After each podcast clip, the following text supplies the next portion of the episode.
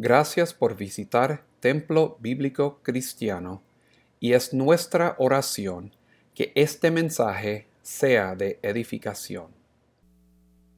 Vamos a orar. Amantísimo Dios y Padre Celestial, Señor Dios de gloria, venimos ante tu santa y divina presencia una vez más en este día.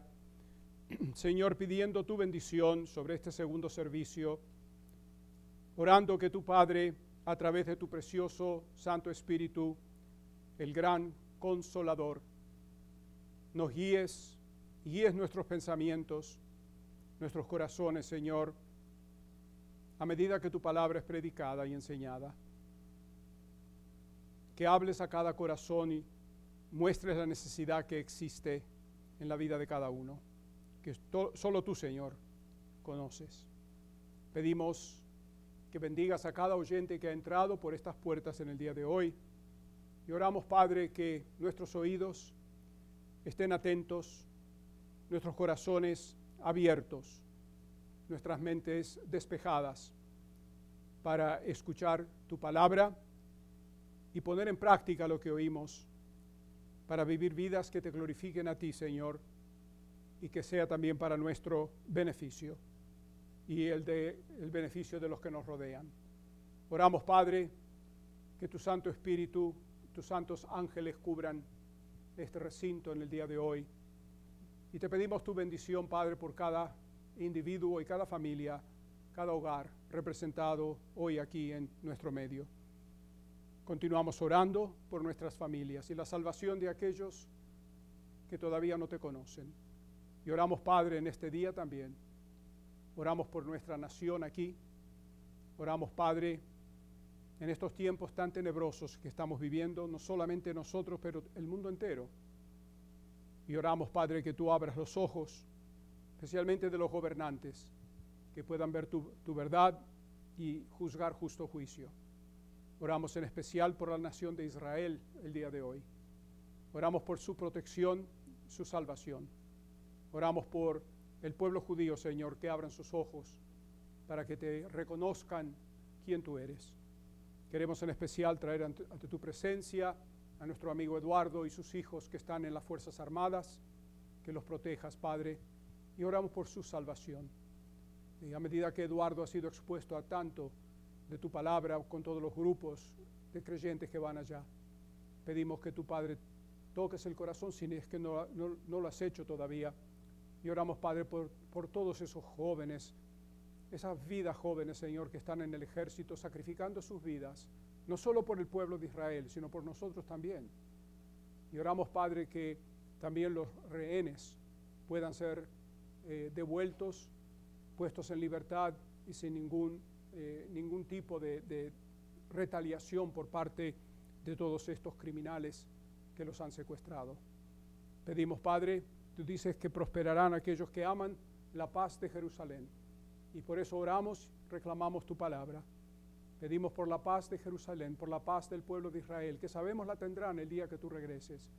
Pero oramos aún ahora porque sabemos que tu palabra nos dice que tu ojo siempre está sobre esa tierra.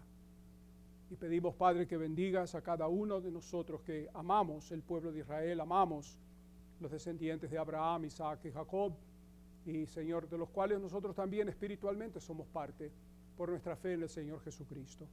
Te alabamos y te bendecimos en este día, te damos las gracias por esto y más aún, Padre, por Cristo Jesús. Amén. Gracias, pueden tomar asiento.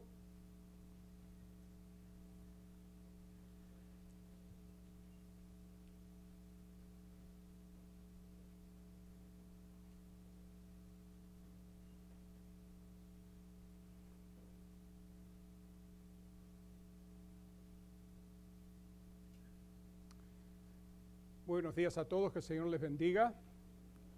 Vamos a abrir nuestras Biblias en el libro de Génesis capítulo 17.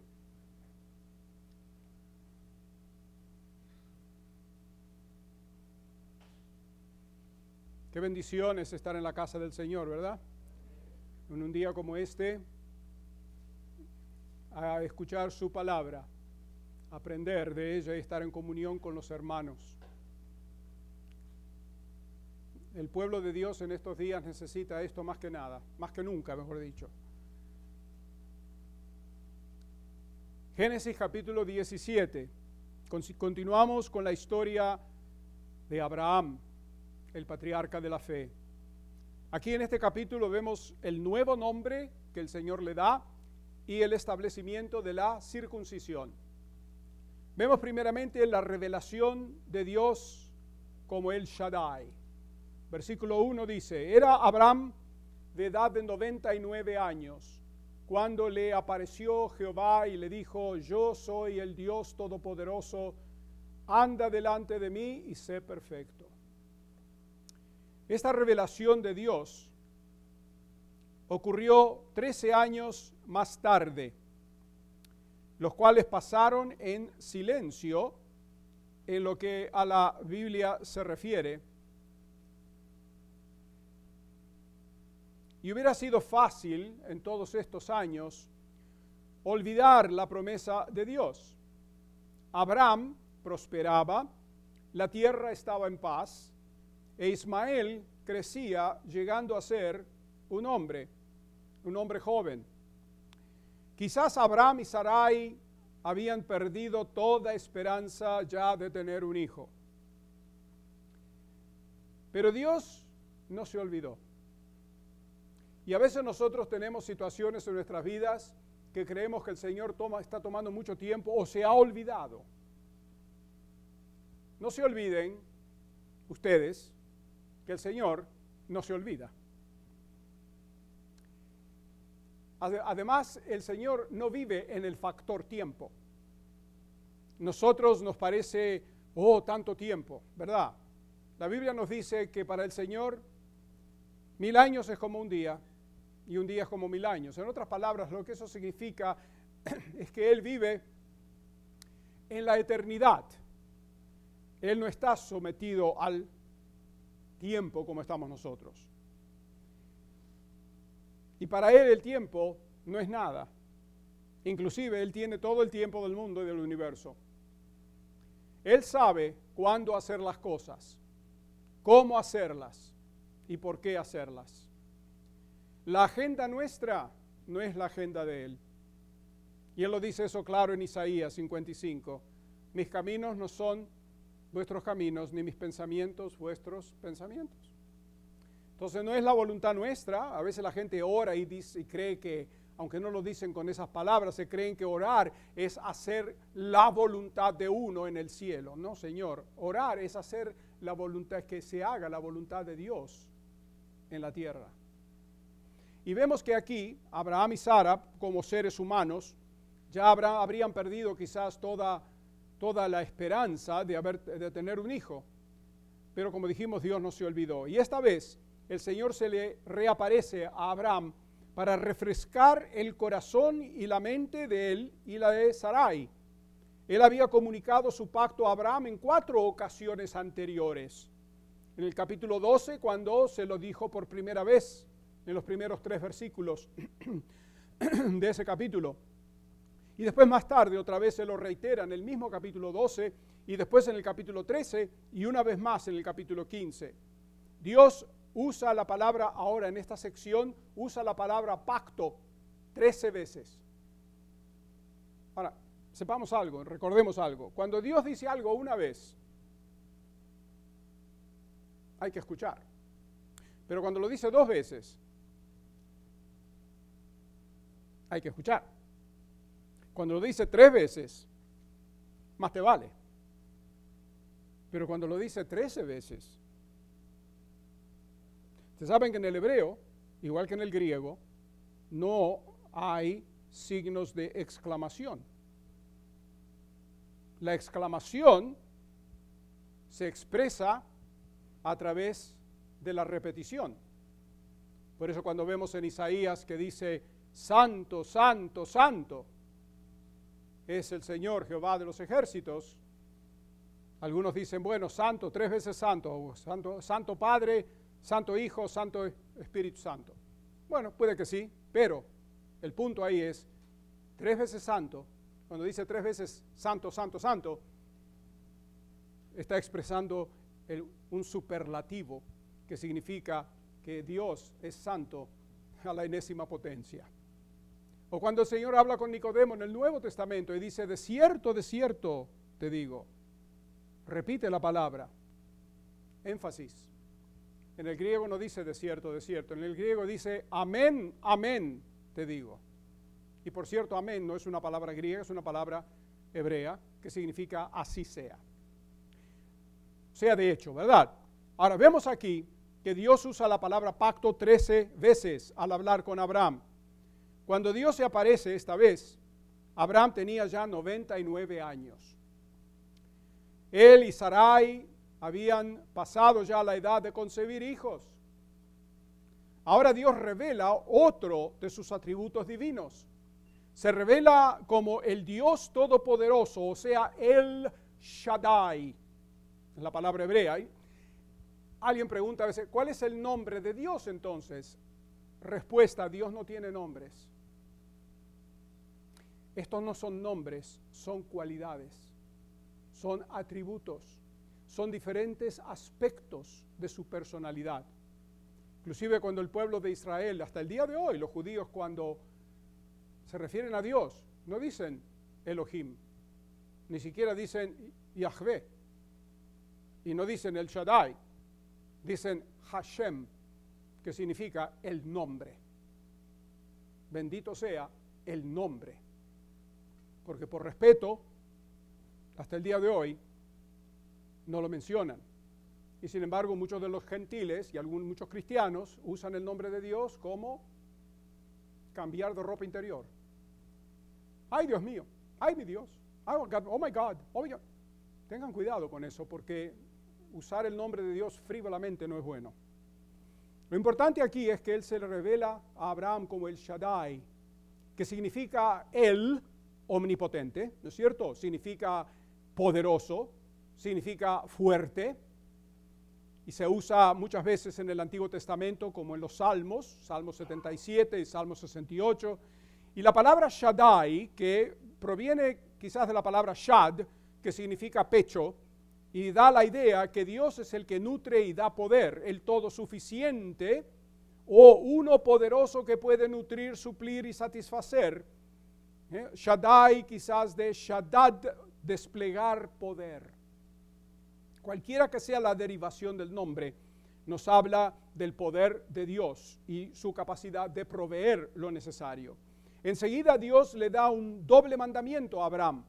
Primero exige una vida consciente de Dios. ¿Qué le dice? Anda delante de mí.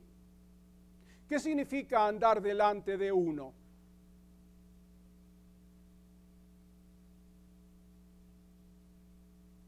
Significa que te ve. Andas bajo los ojos de quien te ve. ¿Se acuerdan de Agar en el capítulo anterior? Pozo del viviente que me ve. Recuerda que Dios te ve en todo momento. Cuando otros te ven o no te ven, Dios te ve. Y así que recuerda eso la próxima vez que le tires una olla a tu marido por la cabeza. O el día que maltrates a tu mujer y la, le hagas creer que es tu sierva, tu sirvienta, ¿verdad? O la próxima vez que hables después del culto, vayas a tu casa y comas pastor asado. O el día que hables mal de otro hermano porque el Señor Jesucristo dijo que le daremos a Él cuentas un día de toda palabra ociosa que sale de nuestros labios. Así que hoy vino alguien y me dice, tengo que escuchar cuando los ancianos me hablan. Y no le di la respuesta, le dije, ¿cuántos oídos tienes? Me dice, dos. ¿Y cuántas bocas? Una. ¿Qué te deja saber eso? O que tengo que escuchar el doble de lo que hablo. Ve y haz lo mismo. Interesante, el Señor nos dio dos oídos y una boca. La mayoría de nosotros actuamos como que tenemos dos bocas y un solo oído. Inclusive el libro del Eclesiastés nos los dice eso también, ¿verdad? Cuando entres en la casa de Dios, el templo de Dios, sean tus palabras que pocas y no estés pronto a ofrecer el sacrificio de los necios. Las palabras del sabio son pocas. El necio es el que habla y habla y habla y habla y no termina de hablar. Pero aquí vemos que el Señor se le aparece a Abraham por esta segunda vez y le da este doble mandamiento. Le dice, primero, le, eh, eh, le, exige que viva una vida consciente de Dios. Nosotros, eso es un ejemplo grande para nosotros. Necesitamos recordar eso, que todos los días de nuestras vidas necesitamos estar conscientes de la presencia de Dios.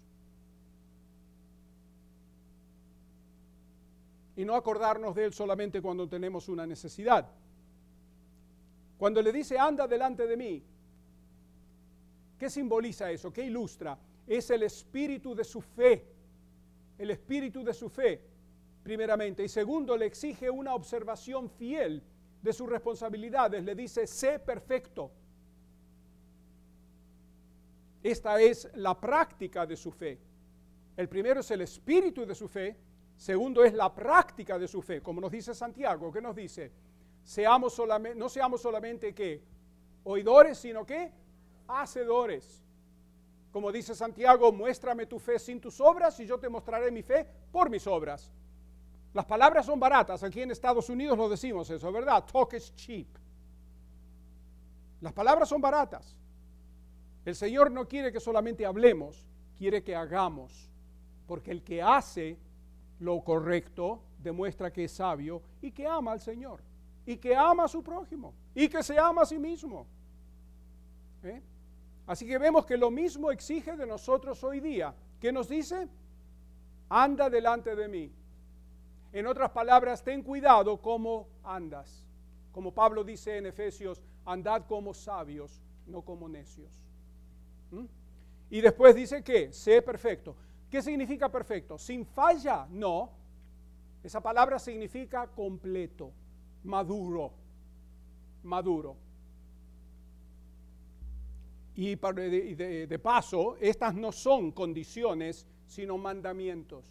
El Señor no le dice a Abraham, oh, bueno, si, si no te molesta mucho y puedes hacerlo, anda, delante de mí bien y sé perfecto. Eh, pero no quiero molestarte, esa es tu opción. No, no, no, esto es un mandamiento. No hay opciones. Ahora vemos segundo, el pacto confirmado. En versículo 2 dice, y pondré mi pacto entre mí y ti, y te multiplicaré en gran manera. Entonces Abraham se postró sobre su rostro y Dios habló con él diciendo, he aquí mi pacto es contigo y serás padre de muchedumbre de gentes. Y no se llamará más tu nombre Abraham, sino que será tu nombre Abraham, porque te he puesto por padre de muchedumbre de gentes y te multiplicaré en gran manera y haré naciones de ti y reyes saldrán de ti. Estableceré mi pacto entre ti, entre mí y ti y tu descendencia después de ti en sus generaciones por pacto perpetuo para ser tu Dios. Y el de tu descendencia después de ti.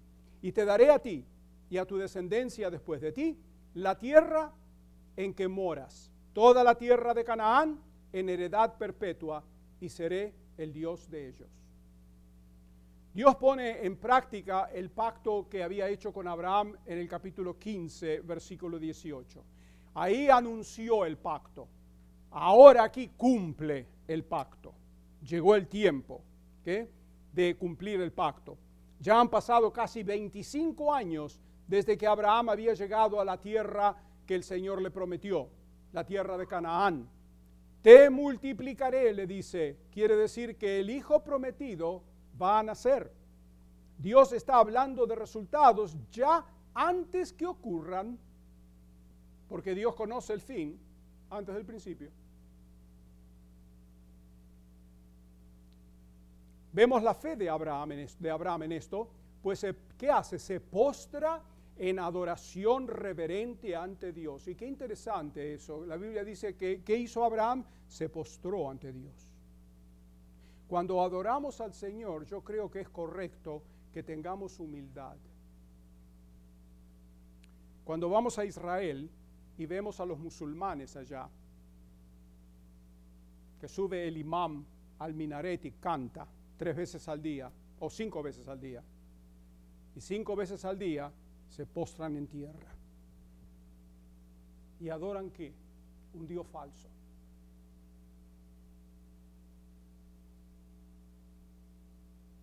Echan su, se arrodillan y ponen su, la frente en el suelo.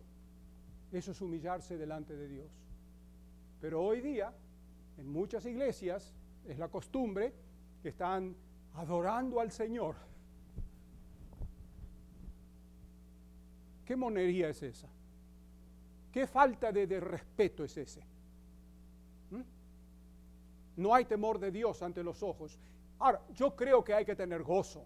No estoy tratando de ser lúgubre ni legalista, pero hay que tener respeto. Cuando entramos a la iglesia de Dios tenemos que tener respeto.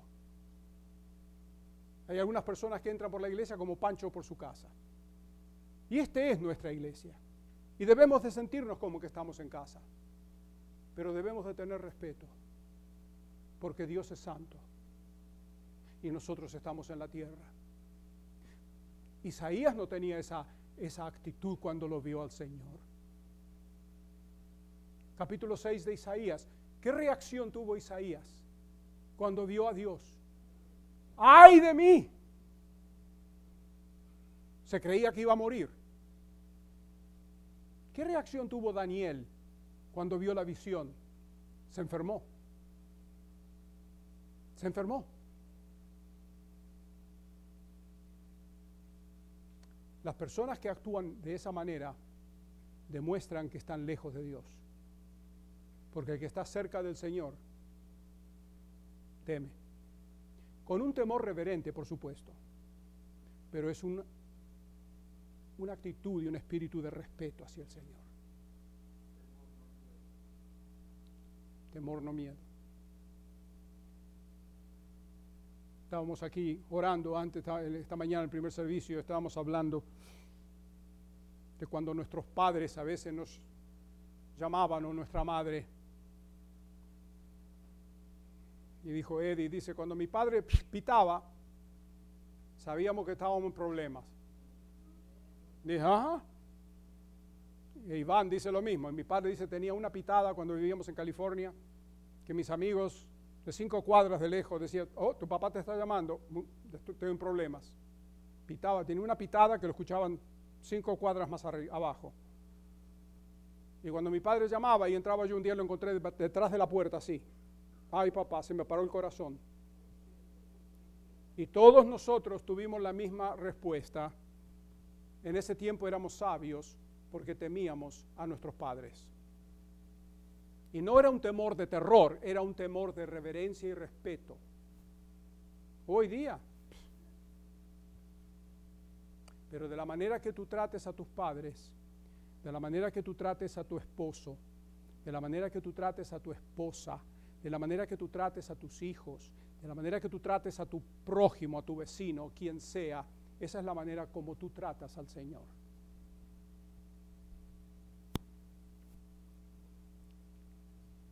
amarás a tu prójimo como a ti mismo, ¿verdad? Bueno, pero con Cristo vamos más allá todavía porque dice améis o, su, mando que os améis unos a otros como yo os he amado. Y todos sabemos cómo Él nos amó. Como nos dice la Biblia en Juan 13, habiendo amado a los suyos, los amó hasta el fin. La palabra fin, telos, los amó hasta lo máximo hasta lo más alto y hasta lo más largo. Les ah, someto esta mañana que tenemos mucho trabajo que hacer, cada uno en nuestras propias vidas. Así que ocupémonos en nuestra salvación con temor y temblor y dejémonos de estar embromando la paciencia, preocupados por lo que el otro está haciendo. ¿Estamos claros? ¿No? Pueden apedrearme después del servicio ahí afuera, pero yo les voy a decir lo que tienen que escuchar. Yo quiero que tengamos nosotros todos una iglesia que ama al Señor, de hecho y en verdad, y respetamos al Señor, para que la gente sepa que somos creyentes en verdad, y quizás eso los atraiga y los traiga a la salvación. Pero cuando los cristianos se portan mal, son un tropiezo para el mundo. Y después nos, ponemos a pensar, ¿por qué no se convierten?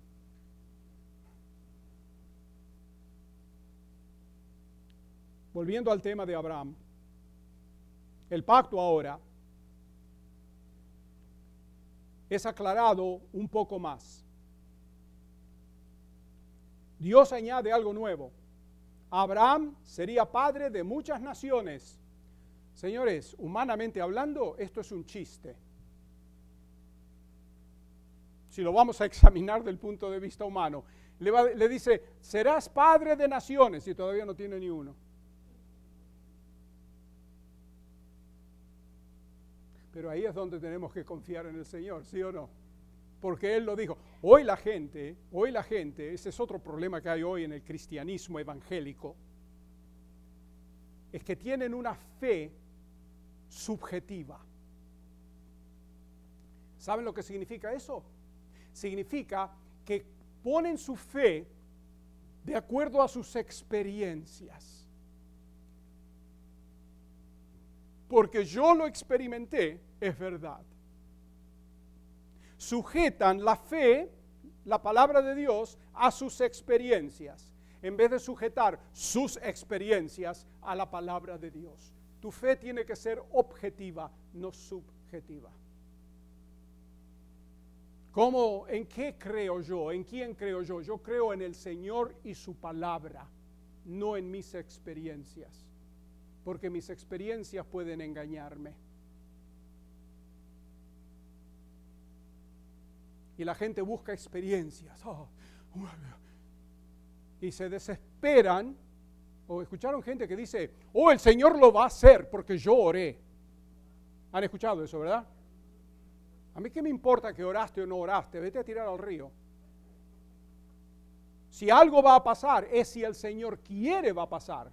Si es la voluntad de Él va a pasar, no porque tú oraste. ¿Quién eres tú? ¿El jefe y el Señor es el sirviente? Lo tenés al revés eso. El Señor es el jefe y tú eres el sirviente. ¿Eh? Señor, si es tu voluntad, haremos esto o aquello. No porque yo lo dije. ¿Quién eres tú? Hay una, un grupo que se llama eso. Dilo y ocurrirá.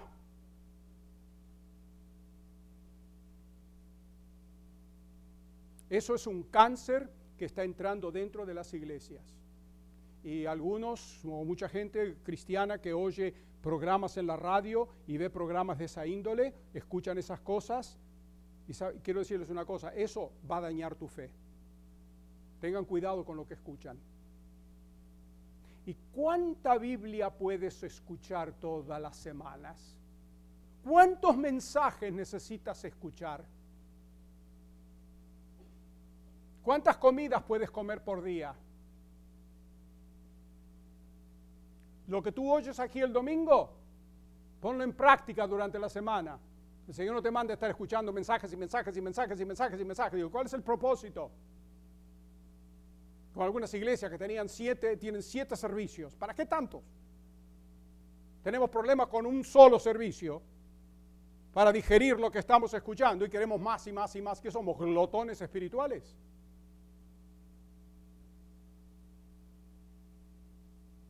¿Y por qué lo hacen así? Bueno, porque el otro también lo hace así. Bueno, si el otro se viera a tirar al río, ¿vas a ir tú también? Lo que tú oyes de aquí, ponlo en práctica durante la semana.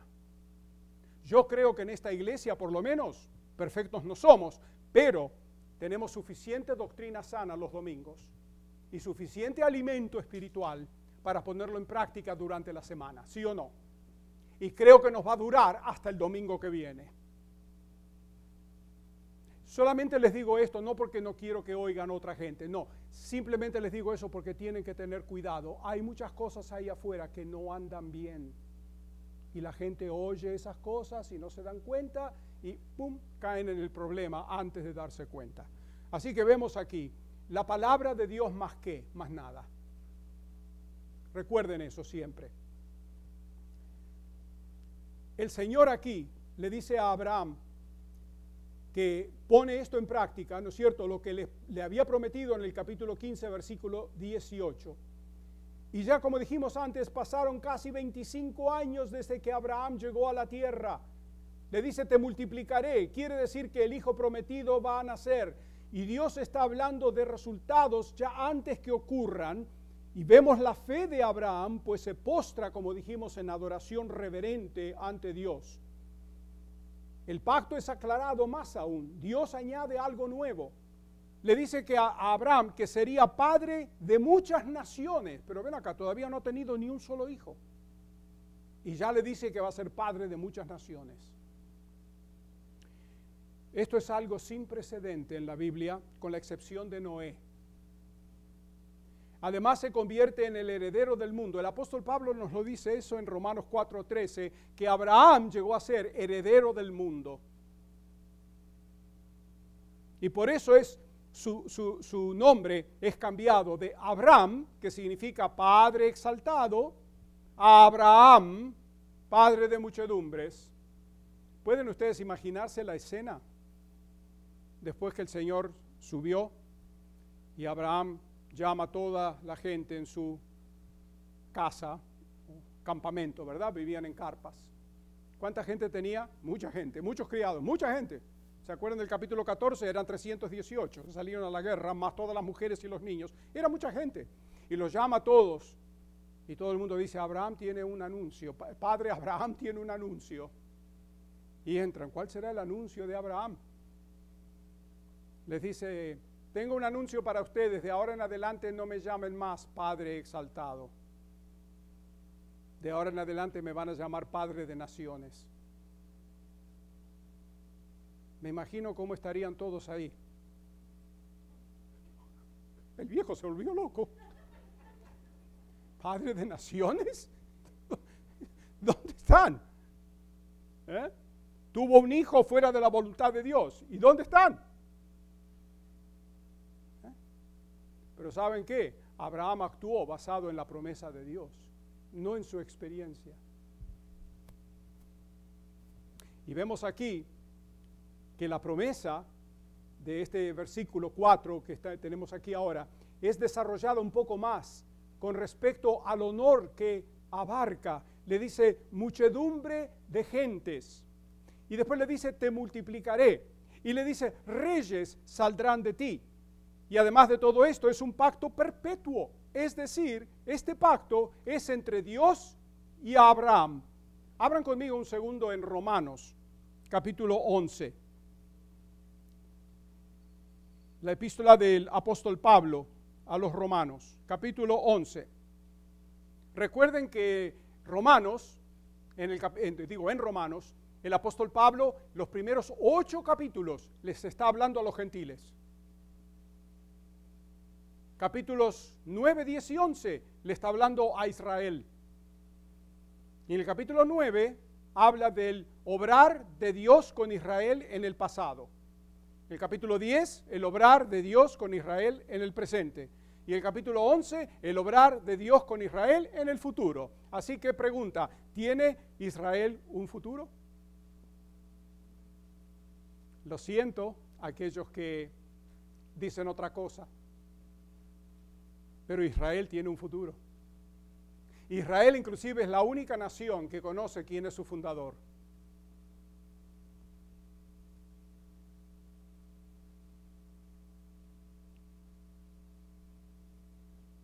¿Quién es el fundador de la nación de Israel? El padre de Israel, ¿quién es? ¿Cómo? Abraham. ¿Dudan todavía después de todo lo que les he dicho? ¿Quién es el fundador de España?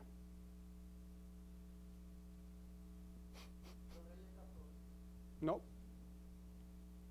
Mm, mm, mm.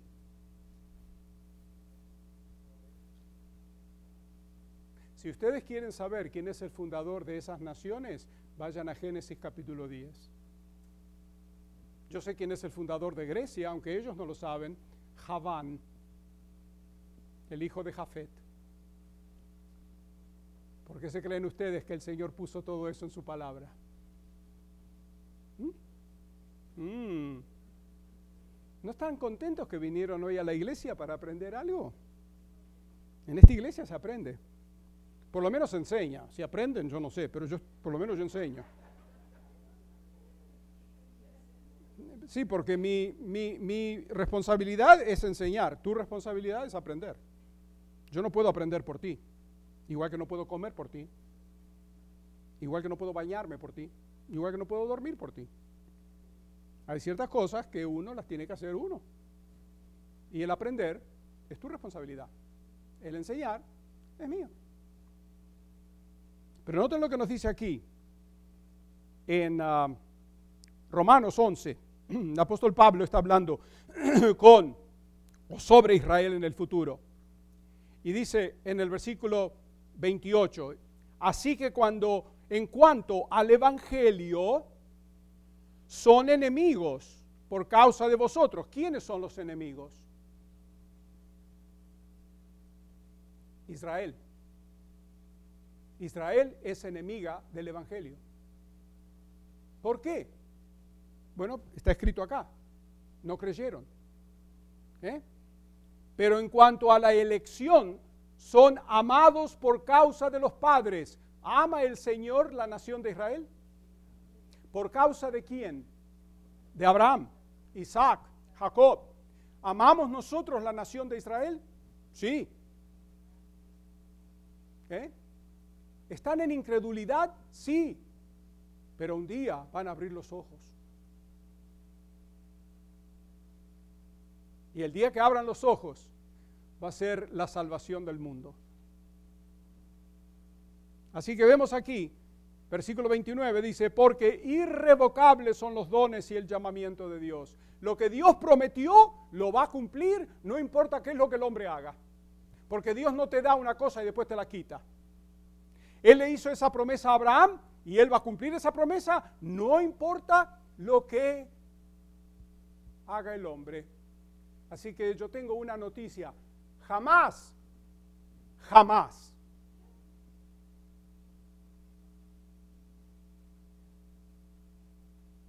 Si los gobernantes de, esto, de este mundo leyeran la Biblia, no estarían hablando las sandeces que este payaso está hablando en la Casa Blanca. Quiere un Estado palestino. ¿Cuándo hubo un Estado palestino? Inclusive se los ofrecieron en el año 47 y ellos mismos lo rechazaron. Ahora lo quieren porque Israel no se mueve de ahí como alguien que yo conocía fue a Israel en un viaje y uno de los ministros del gobierno de Israel le dijo, nosotros estamos más empecinados en quedarnos aquí que lo que ellos están empecinados en sacarnos. ¿Y los han podido sacar de ahí? Y este último ataque que hicieron, que fue el peor, ¿ganaron? No.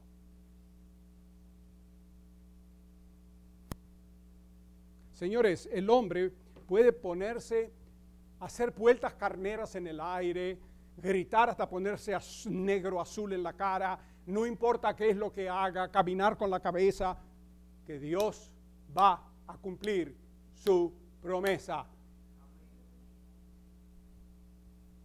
Y a este mundo le digo, al que le gusta bien y al que no, también. Porque Dios, su sí es sí, no es no.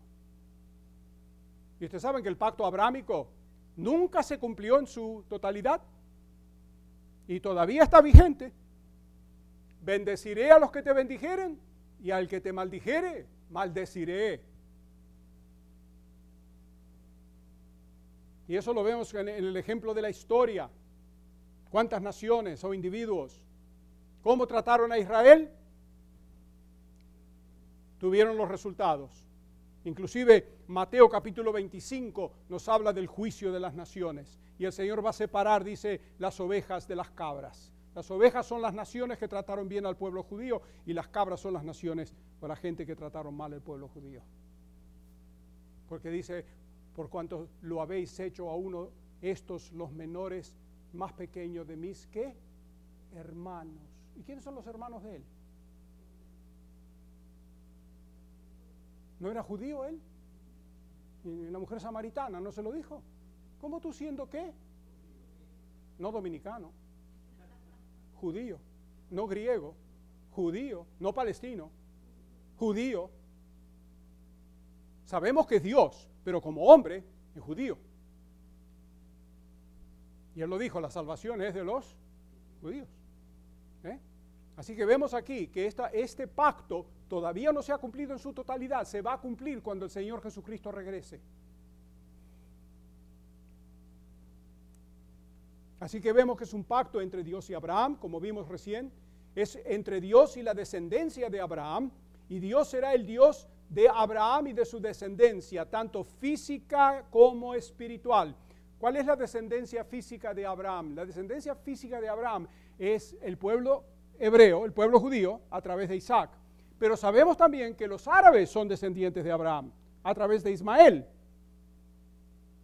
Y no solamente ellos, esa, es la descendencia física, pero también está la descendencia espiritual, que somos nosotros los que hemos creído en el Señor Jesucristo, somos hijos de Abraham. Eh, el apóstol Pablo lo dice eso en Romanos, ¿sí o no?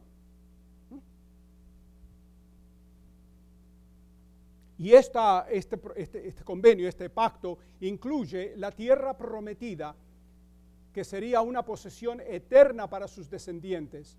Y nadie puede cambiar eso, por más que traten. Aún sigue siendo verdad hoy. ¿Y saben qué? Lo será mañana. El mes que viene cumplo 75 años. Hace 57 años que vivo en este país. No me acuerdo de lo que yo oía en Grecia porque me fui de ahí pequeño. Como siempre yo digo, Grecia fue mi cuna, la Argentina fue mi escuela, y Estados Unidos es mi hogar y la República Dominicana mi mangú.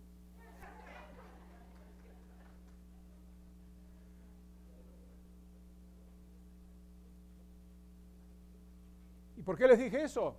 Porque todo este tiempo estoy en buen dominicano harto de estar escuchando tratados de paz y que quieren hacer paz en el Medio Oriente. ¿Y saben lo que decimos los griegos? ¿Saben lo único que han logrado los políticos todos estos años? Como decimos los griegos, lo único que hicieron fue un agujero en el agua. ¿Alguna vez has hecho un agujero en el agua? En otras palabras, no han hecho nada. Ni lo van a hacer.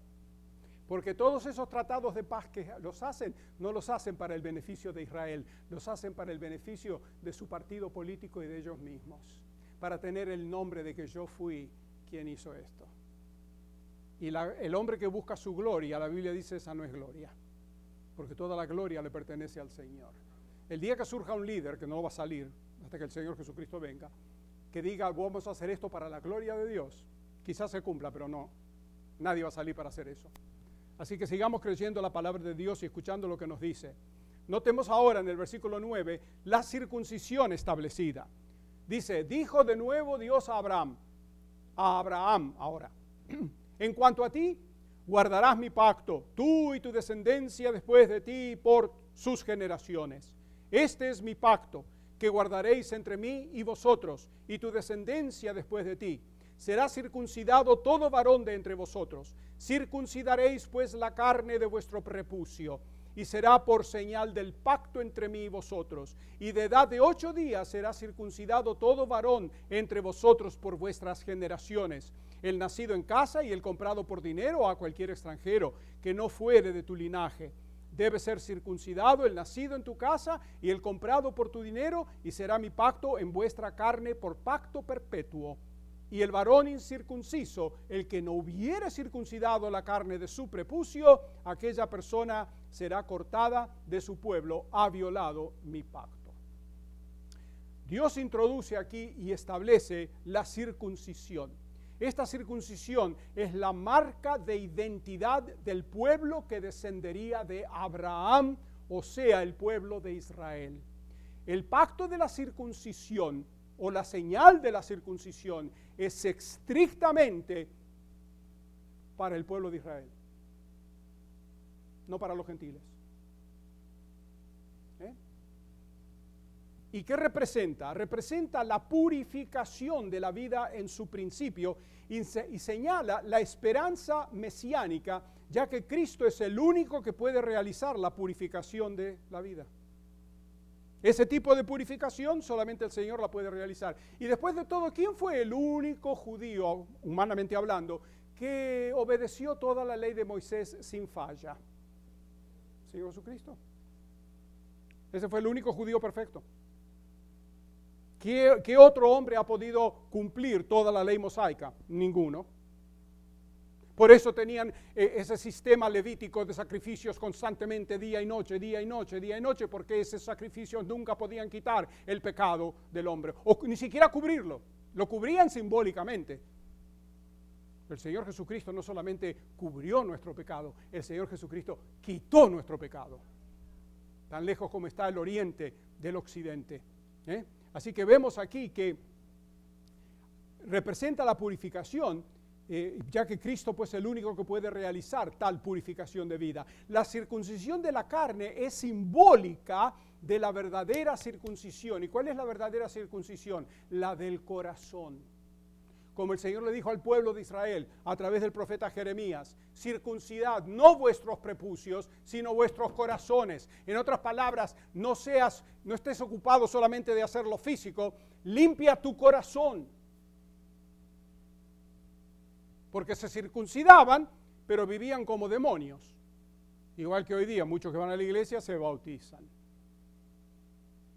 pero viven como, viven como el diablo. Y por eso yo no creo lo que la Iglesia Católica y la Ortodoxa, de donde yo salí, creen y, predican, que cuando uno es bautizado, ahí nace de nuevo. No, Señor. El agua física no puede limpiar el pecado porque es espiritual. Lo único que el agua puede limpiar, ¿sabes lo que es? Tu cuerpo. Y para eso necesitas también jabón. ¿Estamos claros? Me acuerdo muchos años atrás en la otra iglesia que yo pastoreaba que estábamos teniendo un servicio de bautismo. Y vinieron las dos congregaciones, estábamos juntas. Y yo estaba haciendo todo el bautismo. Y me trae esta mujer baja, que yo no la conocía, era de la otra congregación. Y le digo, ¿para qué viene usted aquí hoy? Para ser salva. Le dije, eh, salga para afuera. Por favor, alguien muéstrele a esta señora cómo ser salva. Y no la bauticé en ese momento.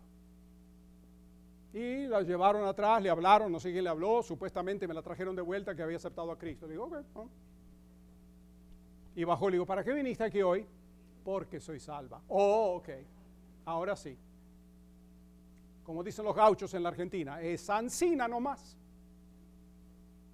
Tú no vienes a entrar al agua para ser salva. Es la iglesia de Cristo que hace eso.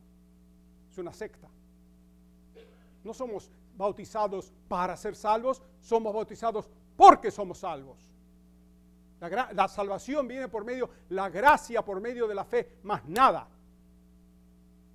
Por eso nunca podemos tener nosotros comunión ecuménica con todas estas religiones, porque no creen lo que la palabra de Dios dice, creen mandamientos de hombres y tradiciones. Que los sacramentos, que si esto, los Ave María, si los Padres Nuestros, si el patatín, que patatán, que esto. No por obras, dice la palabra de Dios, para que nadie se que gloríe. Y después de todo, ¿qué dice la palabra en Isaías? Nuestra justicia es como trapos de inmundicia. El hombre no puede lograr su propia salvación. La salvación es un regalo de Dios que se da gratuitamente a todo aquel que se arrepiente y acepta a Cristo en su corazón.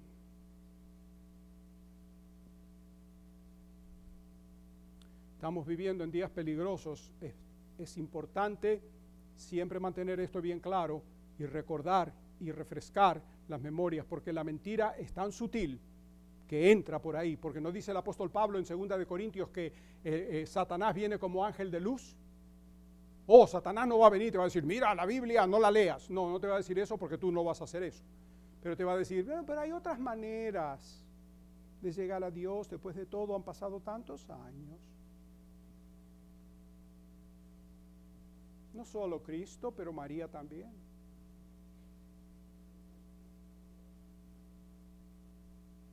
Y Santa Eulalia. Y San Juan de los Palotes. ¿Mm?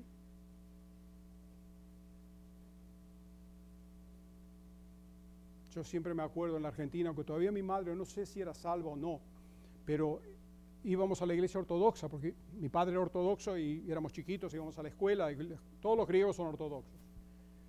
Y me acuerdo que mi madre uh, siempre resistía a eso, que venían de la iglesia y decían, ay, sí, ahora mis pecados han sido lavados porque hoy comulgué. Mi madre los miraba y yo no sabía por qué en ese tiempo todavía. Mi madre me dice, ¿sabes lo que decía mi abuela? Porque la abuela de ella, mi bisabuela, fue la primera que se convirtió en nuestra familia. Mi abuela decía, no es lo que entra dentro de tu boca que te contamina, porque no comían carne, no comían aceite, no comían pollo, no comían pescado, no comían esto, no comían, lo, no comían nada. Porque tenían que estar puros para tomar la comunión. Y la iglesia ortodoxa era más bíblica todavía que la otra, porque comulgaban con pan y vino, nada que hostia y que ocho cuartos. Pan y vino. Yo me acuerdo en los días que yo era chiquito que íbamos a la iglesia y tenía la bandeja así llena de pan, pedazos de pan, y te ibas al frente y el cura te daba con una cucharita un poquito del vino y después agarrabas el pedazo de pan. Pero ah, después con el tiempo, y quizás porque las cosas se convirtieron más caras, metían migajitas dentro del vino y te lo daban todo junto, para que no comieras tanto pan.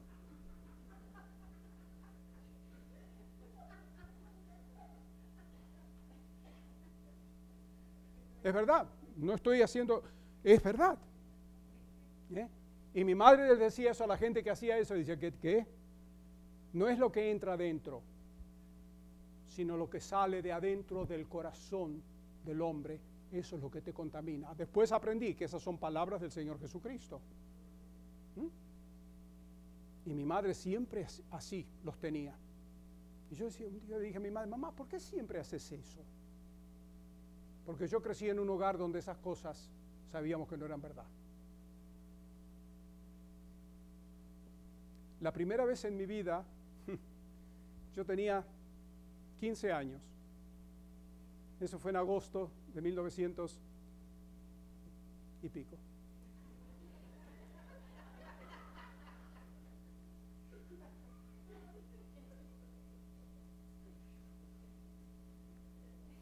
Por cierto, antes del diluvio. Por primera vez, y ustedes les he dicho esto antes, pero quizá muchos aquí no, son nuevos, no lo han oído. Primera vez en mi vida, yo tenía 15 años y a mí me gustaba la música clásica desde joven.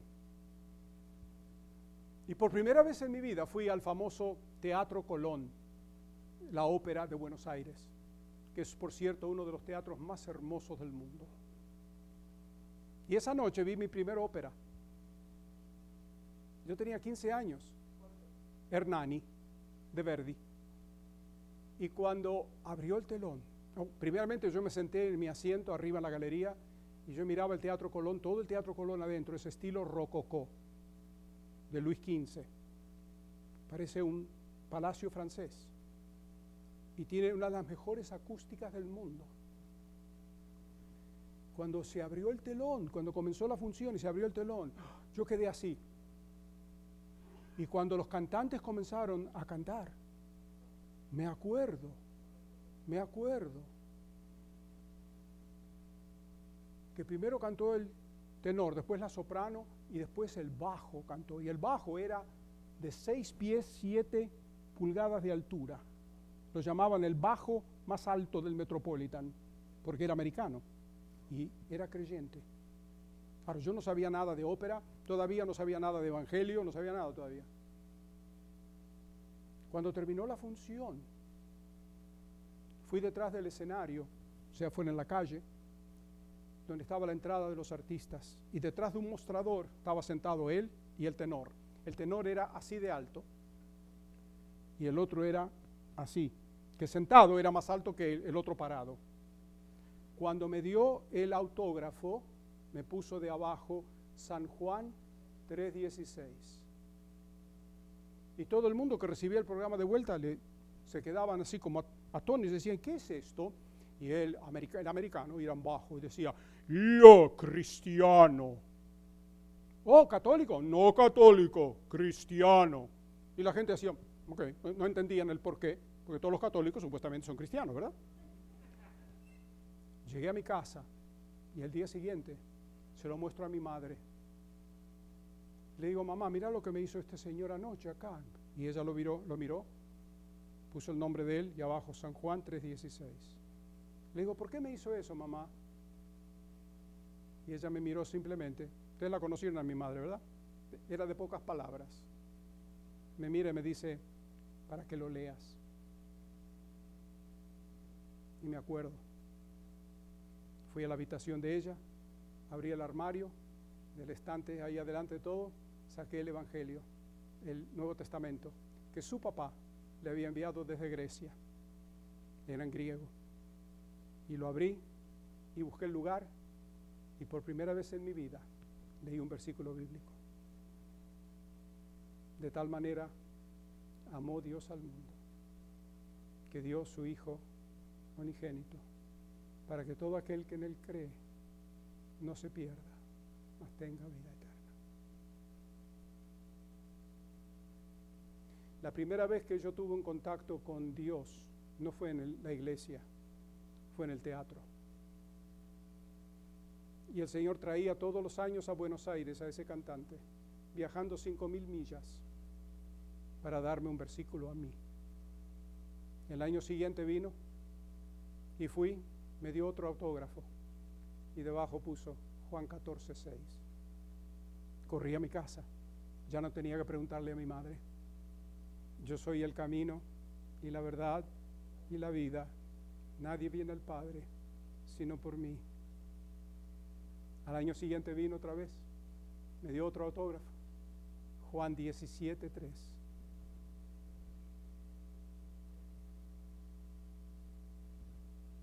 Ahí está. ¿Quién iba a decir que muchos años después ese iba a ser el versículo lema de nuestra iglesia? ¿Y ustedes saben de quién era el versículo lema ese? ¿De quién? De Juan Calvino. Cuando Juan Calvino estaba muriéndose en su lecho de muerte, pidió, y le dije, pidió que le leyeran ese versículo, dice, en el cual mi alma encontró el ancla.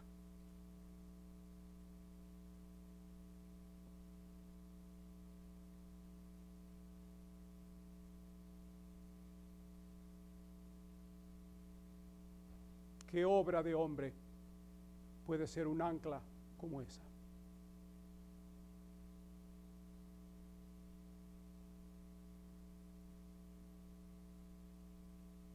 No me vengan a mí con religiones. Todas las religiones son hechas por el hombre. Lo que se necesita en la vida es una relación, no una religión. Relación personal con el Señor Jesucristo. Esa es la pura verdad. Y si no se lleva más nada hoy de aquí, recuerden eso. Y ese gran Dios nuestro se le apareció a Abraham y le dio la señal de la circuncisión. Como dije, la circuncisión de la carne es simbólica de la verdadera circuncisión, la del corazón. Inclusive, ¿saben qué, señores? Moisés se lo dijo eso al pueblo de Israel. Si quieren, abran conmigo un segundo en el Deuteronomio, cuando todavía estaban en el desierto.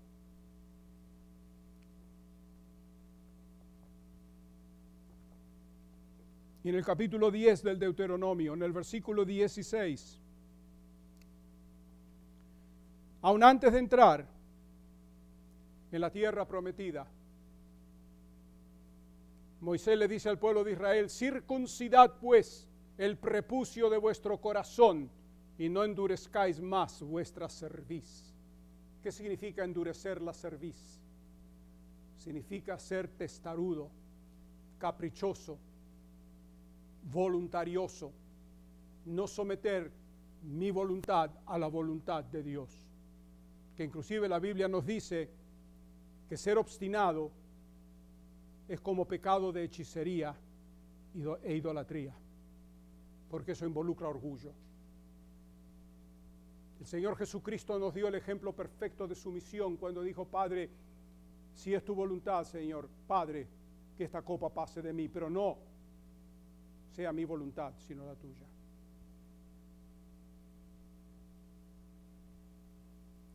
Y no solamente se lo dijo eh, en el capítulo 10 del Deuteronomio, pero se los dice más abajo en el capítulo 30, otra vez. Les dice, y circuncidará Jehová tu Dios tu corazón y el corazón de tu descendencia, para que ames a Jehová tu Dios con todo tu corazón y con toda tu alma, a fin de que vivas. La circuncisión que hace el hombre es física, simbólica, pero la circuncisión que hace Dios es la verdadera, que es la circuncisión del corazón. Cuando el Señor viene a nuestras vidas y somos salvos, nuestro corazón está circuncidado, porque nacimos de arriba. Igual que el bautismo, el bautismo de agua, lo único que te limpia es el cuerpo, pero el bautismo del Espíritu Santo, eso es lo que salva. El agua, dice, y el espíritu. ¿Qué se refiere eso? Arrepentimiento y fe. La circuncisión no hacía a uno israelita. Uno ya era israelita de nacimiento o por el nacimiento. Y esto le hacía ver su responsabilidad y la obligación al pacto. La circuncisión precede al bautismo del cristiano y la relación es la misma. Yo no soy, no me bauticé para ser salvo, sino que me bauticé porque soy salvo y es una, un testimonio público al mundo demostrándoles lo que Cristo ha hecho en mi vida. ¿Eh? Eso es lo que es. Y a continuación ahora Dios explica la circuncisión a Abraham. ¿Cómo, qué y con quién debe llevarse a cabo? Debían, dice, circuncidar sus prepucios a los ocho días de nacidos. Todo varón nacido en, casa de Abraham y el comprado de un extranjero por dinero tenía que ser circuncidado. ¿Y por qué al, al octavo día? Bueno, porque de acuerdo a lo que nos dicen los expertos, el octavo día es cuando la piel del prepucio es más blanda y duele menos. Y además, un bebé, tú lo circuncidas y en ese momento duele y llora, pero rápido se olvida. Pero cuando uno se circuncida de adulto, sabemos en la Biblia hay ejemplos de eso, duele por días y días. ¿eh? Entonces el Señor le dice al octavo día, deben circuncidarse como señal del pacto entre Dios y ellos, lo cual sería un pacto perpetuo, era obligatorio y lo cual denota su importancia. El énfasis del pacto fue sobre la simiente prometida y sobre la abundancia de descendientes que saldrían de Abraham. Otro significado simbólico es el de separación completa de los pecados de la carne prevalentes entonces y hoy día.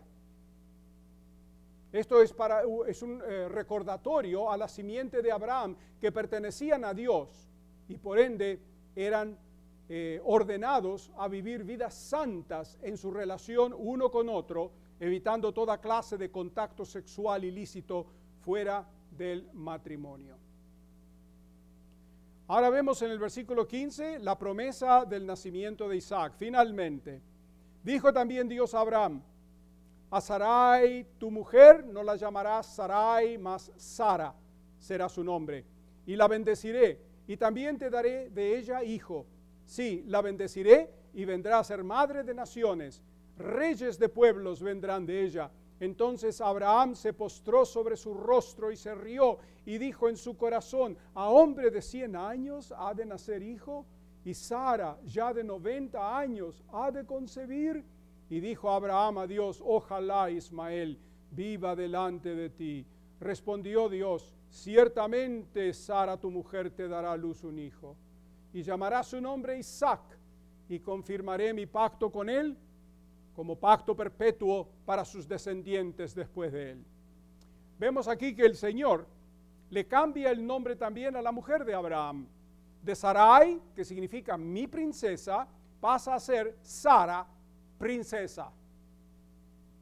Y el Señor le promete la bendición de dar a Abraham un hijo de ella Y no solo eso, sino que llegaría a ser madre de naciones, tal como Abraham sería padre de naciones, y que reyes de pueblos procederán de ella. ¿Por qué princesa? Bueno, porque iba a ser madre de realeza. Tenía que ser princesa. Y sabemos leyendo la Biblia que ella fue madre de muchos reyes, incluyendo el rey David y Salomón, entre otros. La reacción de Abraham, ay, por supuesto, eh, humanamente hablando, madre del Señor Jesucristo, el rey de reyes, el Señor de Señor, porque él desciende de Abraham y Sara, ¿sí o no? Mm. La reacción de Abraham es una de adoración, otra vez, pues se postró sobre su rostro y a pesar que se rió, su risa no fue una risa de duda, sino una de maravilla y dicha que pudieran ambos tener un hijo a esta altura de sus vidas en su vejez.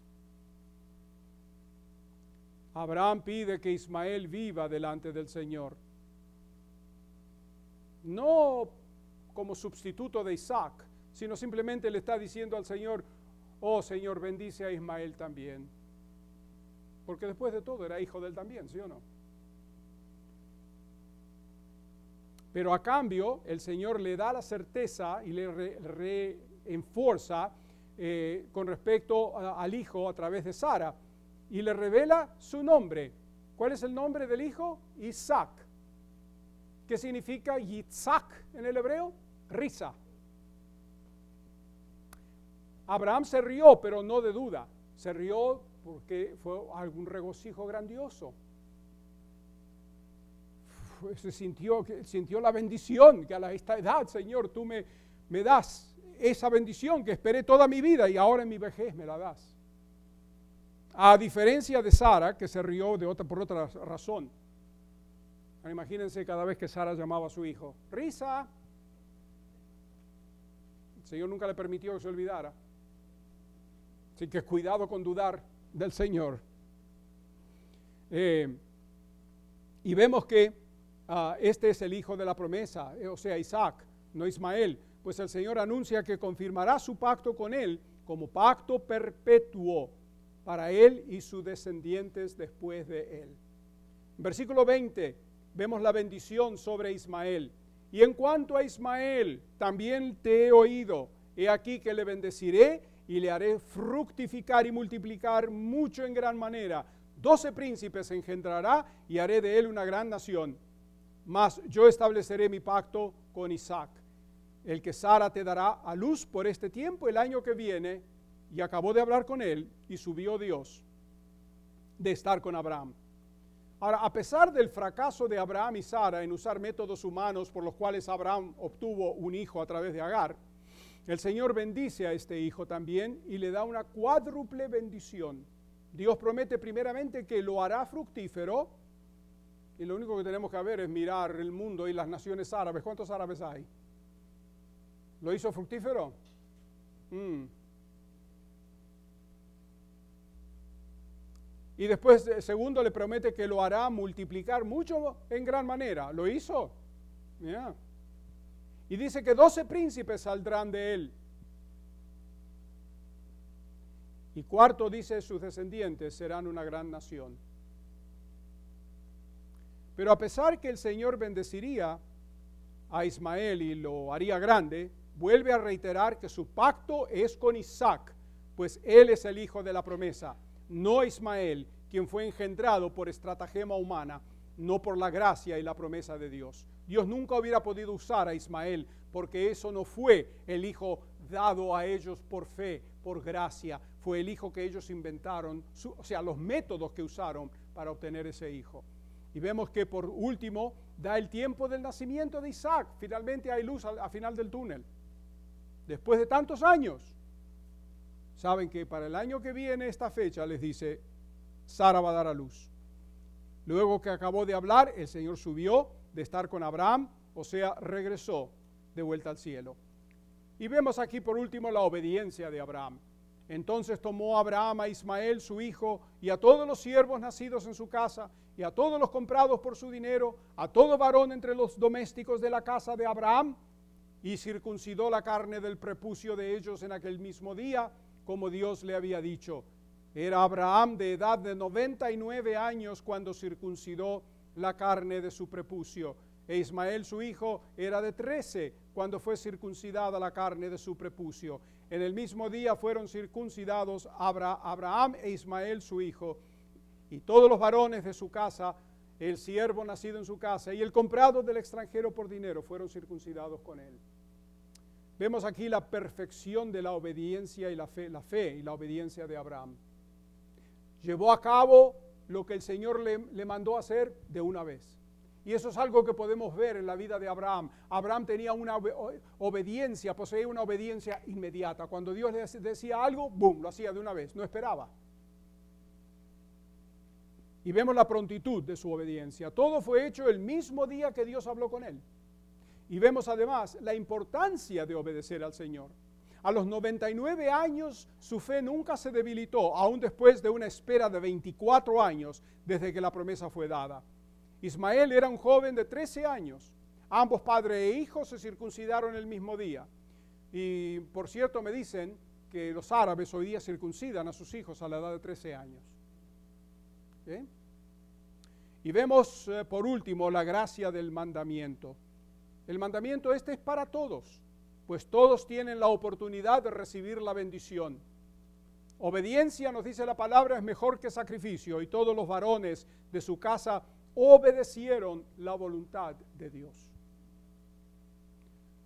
Si los creyentes actuáramos así hoy día, cuando Dios habla y hace clara su voluntad, de nosotros poner en práctica de una vez lo que Él nos dice. Como dijimos antes, la obediencia es mejor que el sacrificio.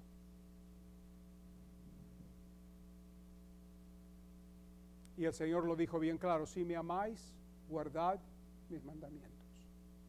¿Cuál es la prueba? No para Él, porque Él conoce nuestros corazones, pero la prueba para uno y para los que nos rodean de que amamos al Señor, nuestra obediencia. Y cuando tú obedeces al Señor y yo obedezco al Señor, tenemos paz. Y fuera de la salvación, no hay nada más valioso en esta vida que una conciencia tranquila. Si más gente pusiera su fe en Cristo, los psicólogos y los psiquiatras se irían en quiebra.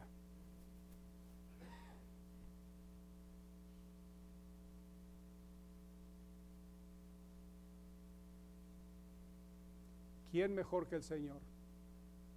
para resolver nuestros problemas. ¿Cómo es tu fe?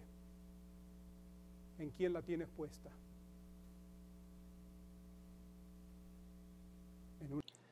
Le agradecemos por escuchar este mensaje y oramos que la palabra de Dios le haya hablado a su corazón. Para escuchar sermones anteriores, por favor visítenos en cbttbc o anchor.fm y busque a CBT Sermons.